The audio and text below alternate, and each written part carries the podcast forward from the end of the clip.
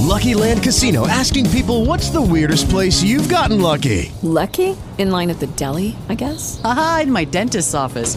More than once, actually. Do I have to say? Yes, you do. In the car before my kids' PTA meeting. Really? Yes. Excuse me, what's the weirdest place you've gotten lucky? I never win and tell. Well, there you have it. You can get lucky anywhere playing at LuckyLandSlots.com. Play for free right now. Are you feeling lucky? No purchase necessary. Void where prohibited by law. 18 plus. Terms and conditions apply. See website for details.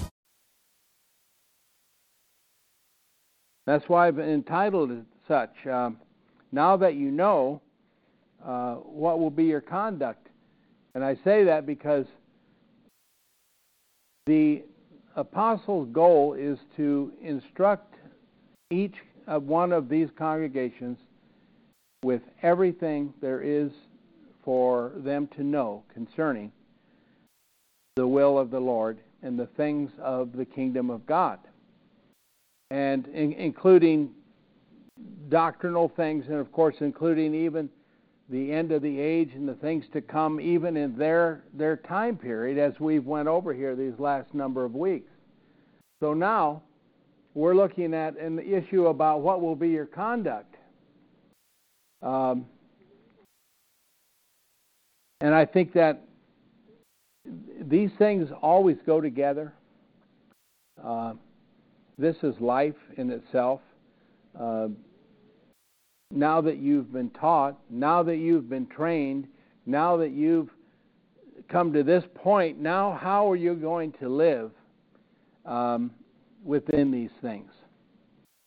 Now, today, uh, we're still reading someone else's mail, in, in a sense. Uh, this was written to them, but we can certainly look at it and, and see that these things are uh, these things have a lot to do with Christian living in general, not only for them but for us too, and and those through the ages.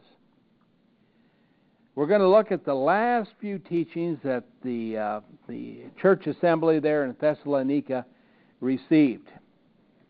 And as I said, they had received a lot. Uh, not only had the apostle taught there for some time, but now he's writing the letter, and he'll write another letter to make sure that they are on firm ground, that they understand what it is he has been teaching, and they'll be strengthened by it. That's the goal. So when we help our Christian brother or sister, our goal is to benefit them. It's not to harm them. It's not to, we may have to correct them, but we correct them so they will be better and not broken down and worse. And the church, the teachings of the Lord's church make these things important and they, and they make it work if you follow the teachings. They'd been taught many things through the preaching and teaching of Paul, the apostle, and the evangelists that he had sent their way. All of the important things of life. Now, I added that. I, that's what I think. I think these are the important things of life for people. Namely, or concerning, if you will, concerning the God of heaven his will for mankind. They've been taught that. Some of them didn't know about the God of heaven. Some some did. Some of them didn't. Concerning the Son of God, sent from heaven to save those believing in him as their Savior. That's what he taught them about. He taught them concerning the kingdom of Christ, as preached by the apostles, the kingdom of God without end the church. And concerning the doctrines and the order for the assemblies, for the saints living in Christ, the assemblies of Christ that were on earth at that time and that would come, that would follow through the years, including this very assembly. And even concerning the times and seasons for the closing of the Jewish age. The Jews understood that their age was coming to a conclusion. Some knew very well, and some knew only uh, very faintly. But it was to happen within, according to the grammar and interpretation, within their generation, the people receiving this, this letter, so that God may be all in all. You see, that's the goal. Ephesians chapter 4, the oneness of, of God, the oneness of the Lord, the oneness of the church, the oneness of baptism, the oneness of our hope, all of it put together brings what? That God may be all in all. And that he may live with the saints without the constraints of time that we find in Revelation 21. God is not constrained by time. We that live on earth are. We use it to measure our days, measure our time. It's necessary for us. Yes, the assembly in Thessalonica was concerned about the future. A lot of these questions were about the future, weren't they? That we read through the entire book. The future of certain people, the future of what, what about the apostles that have died? Well, what about our brothers that have died? What's the future hold for us? Tell us a little more. And they were very comforted by Paul's teachings, as we have read. These things were to be a comfort, to know certain things, to, to, to know the time and season. Nobody knew the day of the end of the age. The Lord said that way back in uh, when He was ministering. No one knows the day. The, the Son of God doesn't know. The angels in heaven. Only God knew the day. But the time and seasons, that they could know. And I know, I know today that Christians today are concerned about the future. They're concerned about what happens tomorrow or what's going to happen. Concerning mostly concerning the promises that they are uh, that they share as a child of God. What happens when I die? Well, we should know that as a Christian. We shouldn't be worried about those things. We've got the scripture, we've got the teachings for the church. These things are there for us. But, brethren, it's not a mystery about what's happening or what's going to happen. But, but we must proceed day after day in faith. In faith. Even the apostles lived in faith. Their Lord was gone to heaven. They lived day by day in faith. Yes, they had a lot of information. Yes, they had the mind of Christ. Yes, they had the Word of God in Revelation, but they still lived in faith, and so do we. Because otherwise, as the Bible teaches, anything done apart from faith is sin in a Christian's life. To be pleasing to God, we live by faith. Now, have, have you not read? Let's go to Hebrews chapter 9. Hebrews 9, verse 24. Alex will get it for us here quickly. And this is just a little section out of the ninth chapter that's talking about the end of the age, the culmination of the Jewish age. And it's talking about Jesus. For Christ entered not into the holy place made with hands, in other words, not the one here on earth, like in pattern to the true, but unto the heaven itself not to appeal before the face of God for us, now to, now to appeal before the face of God for us. Verse 25, nor yet that he should offer himself often, as the high priest entereth into the holy place year by year with the blood not his own. Else he must, uh, else he must he offer have suffered since the foundation of the world. But now, but now, you see, when this is written, but now, once at the end of the ages, hath been made manifest to put away sin by the sacrifice of himself. That's speaking of the Lord. The end of the age, the ages there, that'd be the ages of the, the uh, patriarchs, the ages of the, of the covenant people, the Jews. And insomuch as it is appointed unto men once to die, and after this cometh judgment, so Christ also, having, having been once offered to bear the sins of many, shall appear a second time apart from sin to them that wait for him unto salvation. Now, I could spend a whole sermon on just verse 28, showing you how the grammar makes it uh, makes it clear that even even that verse pertains to us, because you see, we are awaiting seeing our Lord also. What does it say? It's appointed unto men once to die, and after this cometh judgment. By who?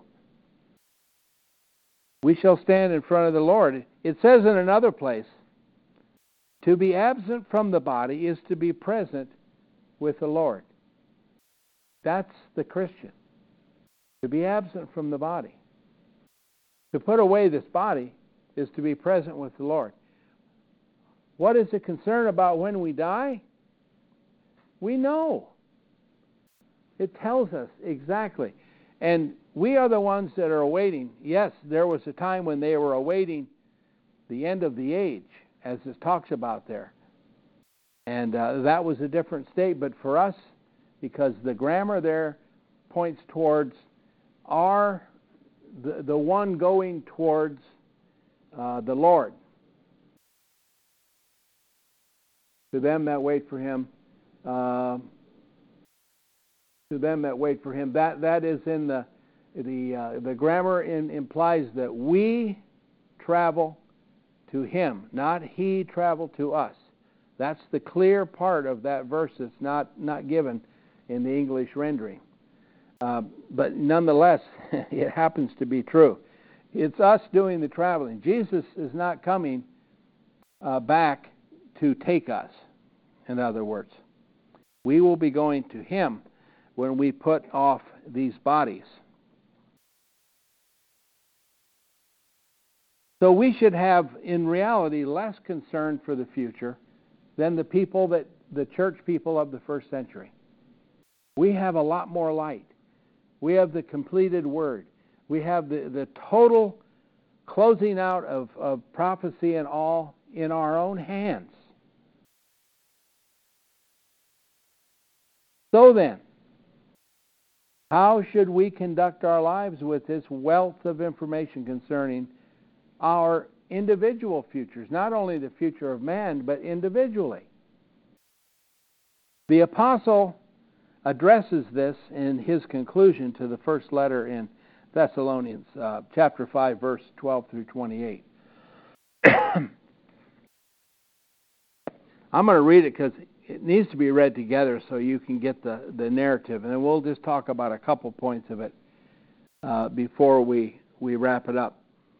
Um, and just imagine, I mean, this is a salutation. This is, this is a wonderful writing that, that we and it shows the love of the apostle for the brethren there in that congregation. Chapter 5, verse 12. Now I'm reading from the American Standard Version. But we, that is the apostle Paul and those with him and the other apostles, beseech you, brethren, to know them that labor among you and are over you in the Lord and admonish you, and to esteem them that exceedingly uh, that esteem them exceedingly highly in love for their works' sake. Be at peace amongst yourself, yourselves. And we exhort you, brethren, admonish the disorderly, encourage the faint hearted, Support the weak, be long suffering towards all. See that none render unto anyone evil for evil, but always follow after that which is good, one towards another and towards all. Rejoice always. Pray without ceasing. In everything give thanks, for this is the will of God in Christ Jesus to you toward. Quench not the spirit, despise not prophecies, prove all things, hold fast that which is good, abstain from every form of evil. And the God of peace himself sanctify you wholly, and may your spirit and soul and body be preserved entirely, without blame, at the coming of our Lord Jesus Christ. Faithful is he that calleth you, who will also do it. Brethren, pray for us. Salute all the brethren with a holy kiss. I adjure you by the Lord that this epistle be read unto all the brethren.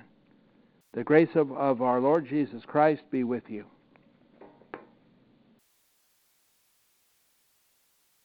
I guess the question is, it starts right out, who do you appreciate?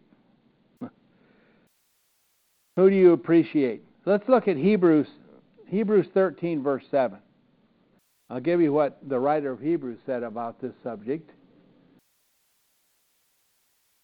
Hebrews 13:7 Re- Remember them that had the rule over you, men that spake unto you the word of God, and consider the issue of their life.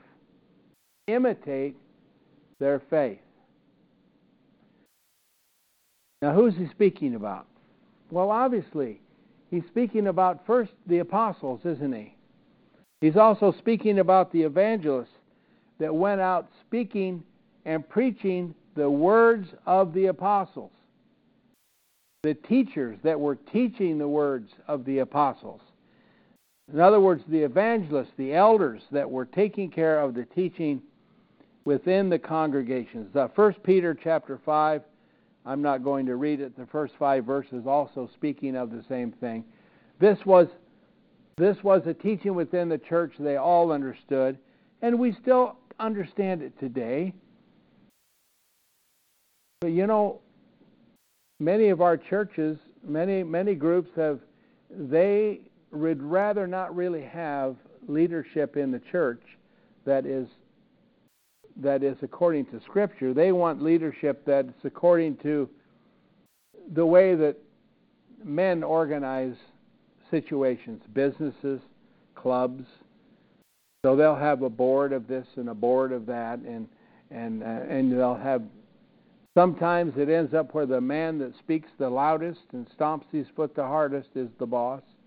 That's not the Lord's church. That's not that's not the leaders. That's not the teachers. That's not those that preach the gospel.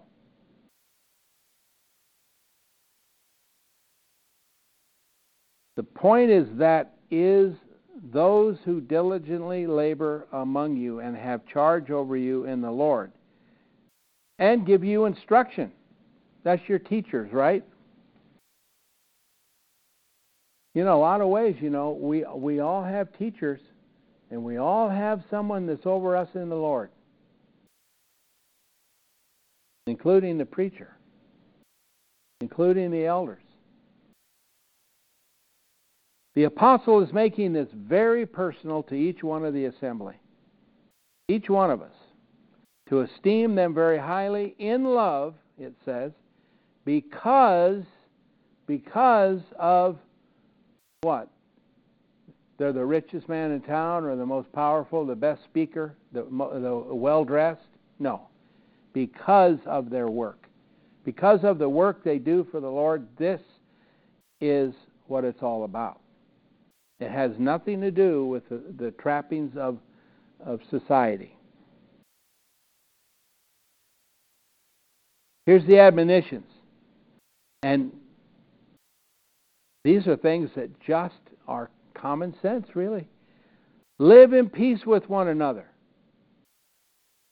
Admonish the unruly, encourage the faint hearted, help the weak, be patient with all men, not just the ones you like, but even those that are troublesome. Be patient. Yeah, you can admonish them, but you need to be patiently doing it. No getting even. No evil for evil. You know, somehow there's Christians that still think they can getting even just evens the playing field. No, it doesn't. What it does is it it does violence to the teaching of the church. We don't get even with anybody. If we do, we put ourselves in a worse condition than the person who wronged us. Seek after good for, for one another and for all men. now, here's the thing you got to ask yourself can, can we do this? Can we do it? Well, we must do it. Why? Because this is the apostolic teaching for the church. This is the Lord's will for His people. If you are in Christ, this is how you live. This is your character. This is your attitude. This is the character of the child of God. And regardless of how hard it is to do some of these things, we know that these things are right. I didn't say it was easy to live this way. I said this is what we must do to be a child of God in good standing. And then it moves right into actually the rewards of doing such a thing as this, and all these admonishments. It says, Rejoice always. Rejoice always. Verse 16. Rejoice always. Pray without ceasing, and everything give thanks. And this is the will of God in Christ Jesus to you, Ward. Quelch not the Spirit, despise not prophecies, prove all things, hold fast which is good, and abstain from every form of evil. That's not easy to do.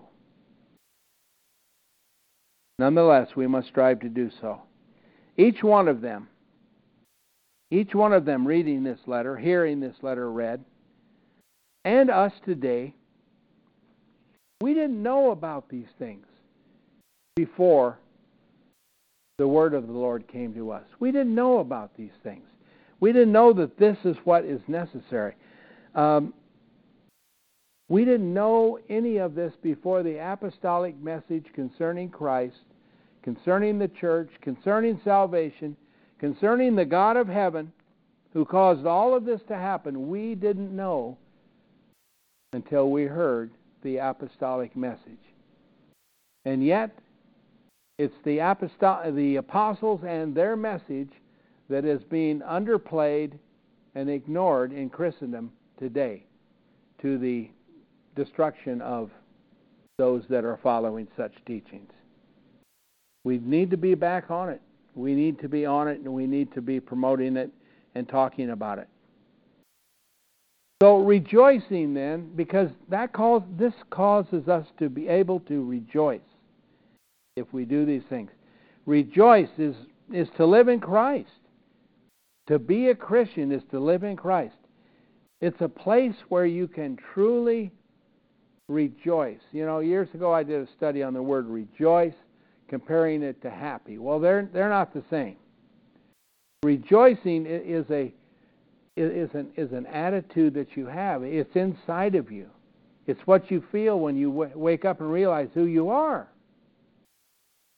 It's not just being happy. You know, we're happy sometimes when something happens, but it, how long does it last? Sometimes it can be five minutes, or it could be a, a few months. It's for a season. Happiness, that sort of happiness. I'm talking about rejoicing. Knowing through faith that you have a future with God for always, without end. So, all of this brings us to the last point the presence of the Lord. Verse 23 and the God of peace himself sanctify you wholly. Some scriptures use the word may in there. And may your spirit and soul and body be preserved entire, without blame at the coming of our Lord Jesus Christ. Well, Paul completes his words with the most loving of salutation. I believe that's what this is. This is a very loving salutation about may you be sanctified completely. May the God of peace sanctify you entirely, it says. And then it sets the time frame, the time frame for this to be accomplished. The last part of that verse, in the presence of our Lord Jesus Christ. In the, in the presence. In the presence of our Lord Jesus Christ. When is that? That is, of course, the event. The parousia, as I've spoke of, the conclusion of the age of the first covenant. AD 70 to 74.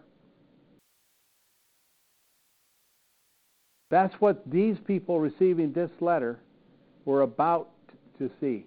You see that word coming? It's a noun. It's not a verb, so it's a it's an event. In its feminine nature and all the different things, it shows that this is an event for a group, parousia, of uh, the Lord our. All of all of this showing, of course, this is all within the the the idea of the Christian. But the great event that spoke of, that we have been looking at here for weeks and weeks, he comes back to that. Why? Because this is the conclusion of this letter. This once again he brings this in. All of this that comes in, it goes funnels right down to a, an apex, a point. But all of it, all the letter, all of the days of these people that received that letter, all of it was accomplished. All that they hoped for, all that they eagerly awaited through faith was the faithfulness of the brethren in Christ. But it's all based on the reality, and this is what Christians then knew and Christians now should know and understand. There isn't any there isn't any black and white here. This this is the truth of it. The reality is that God always does exactly what he has said he would do. All through the Bible. We've got proof text after proof text within the scripture from Genesis 1 1 all the way to the end of the scriptures about God says it and, it, and it's accomplished. Um, as I was looking at thinking about our study this morning in Daniel, talking about kingdoms that had not even been established yet, remember what God said about himself in the prophets. That that he knows a thing he knows the thing a thing's end before it begins. So he knows the end of a kingdom before it was even founded. He knew about Alexander the Great's demise and the end of his kingdom before Alexander the Great was even alive. That's what God knows. We don't know, but He told us. This is a faith builder. In that, our faith is grounded. You want to ground your faith? Read the, the things of God, and you'll have your faith grounded. And I want to close today by looking at Revelation 22. These are the things that John heard said to him. He heard God saying, and he heard the angel saying, but here God is saying, And he said unto me, that is to John, the last chapter of Revelation, These words are faithful and true, and the Lord, the God of the spirits of the prophets, sent his angel to show unto his servants the things which, which must shortly come to pass. Shortly come to pass in the life of John. You understand that?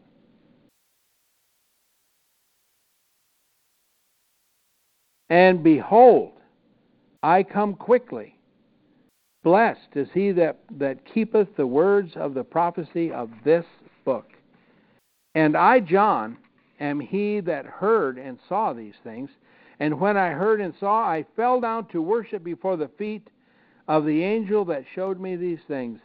And he said unto me, See that thou do not do it. I am a fellow servant with thee, and with thy brethren the prophets, and with them that keep the words of this book. Of this book. Worship God, the angel said. And so we can say to ourselves and to others the same thing worship God.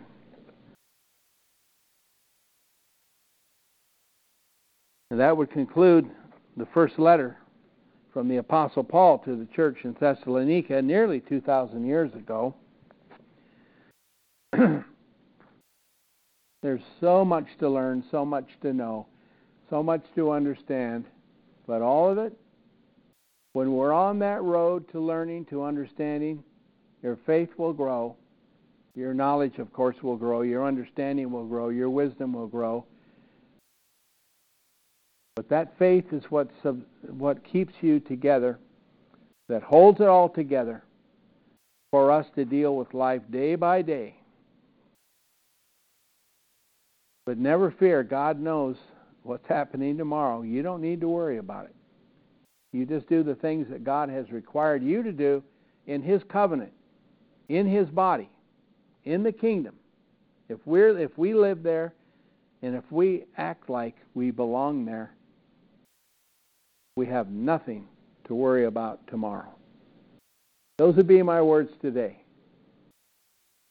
It is Ryan here, and I have a question for you. What do you do when you win?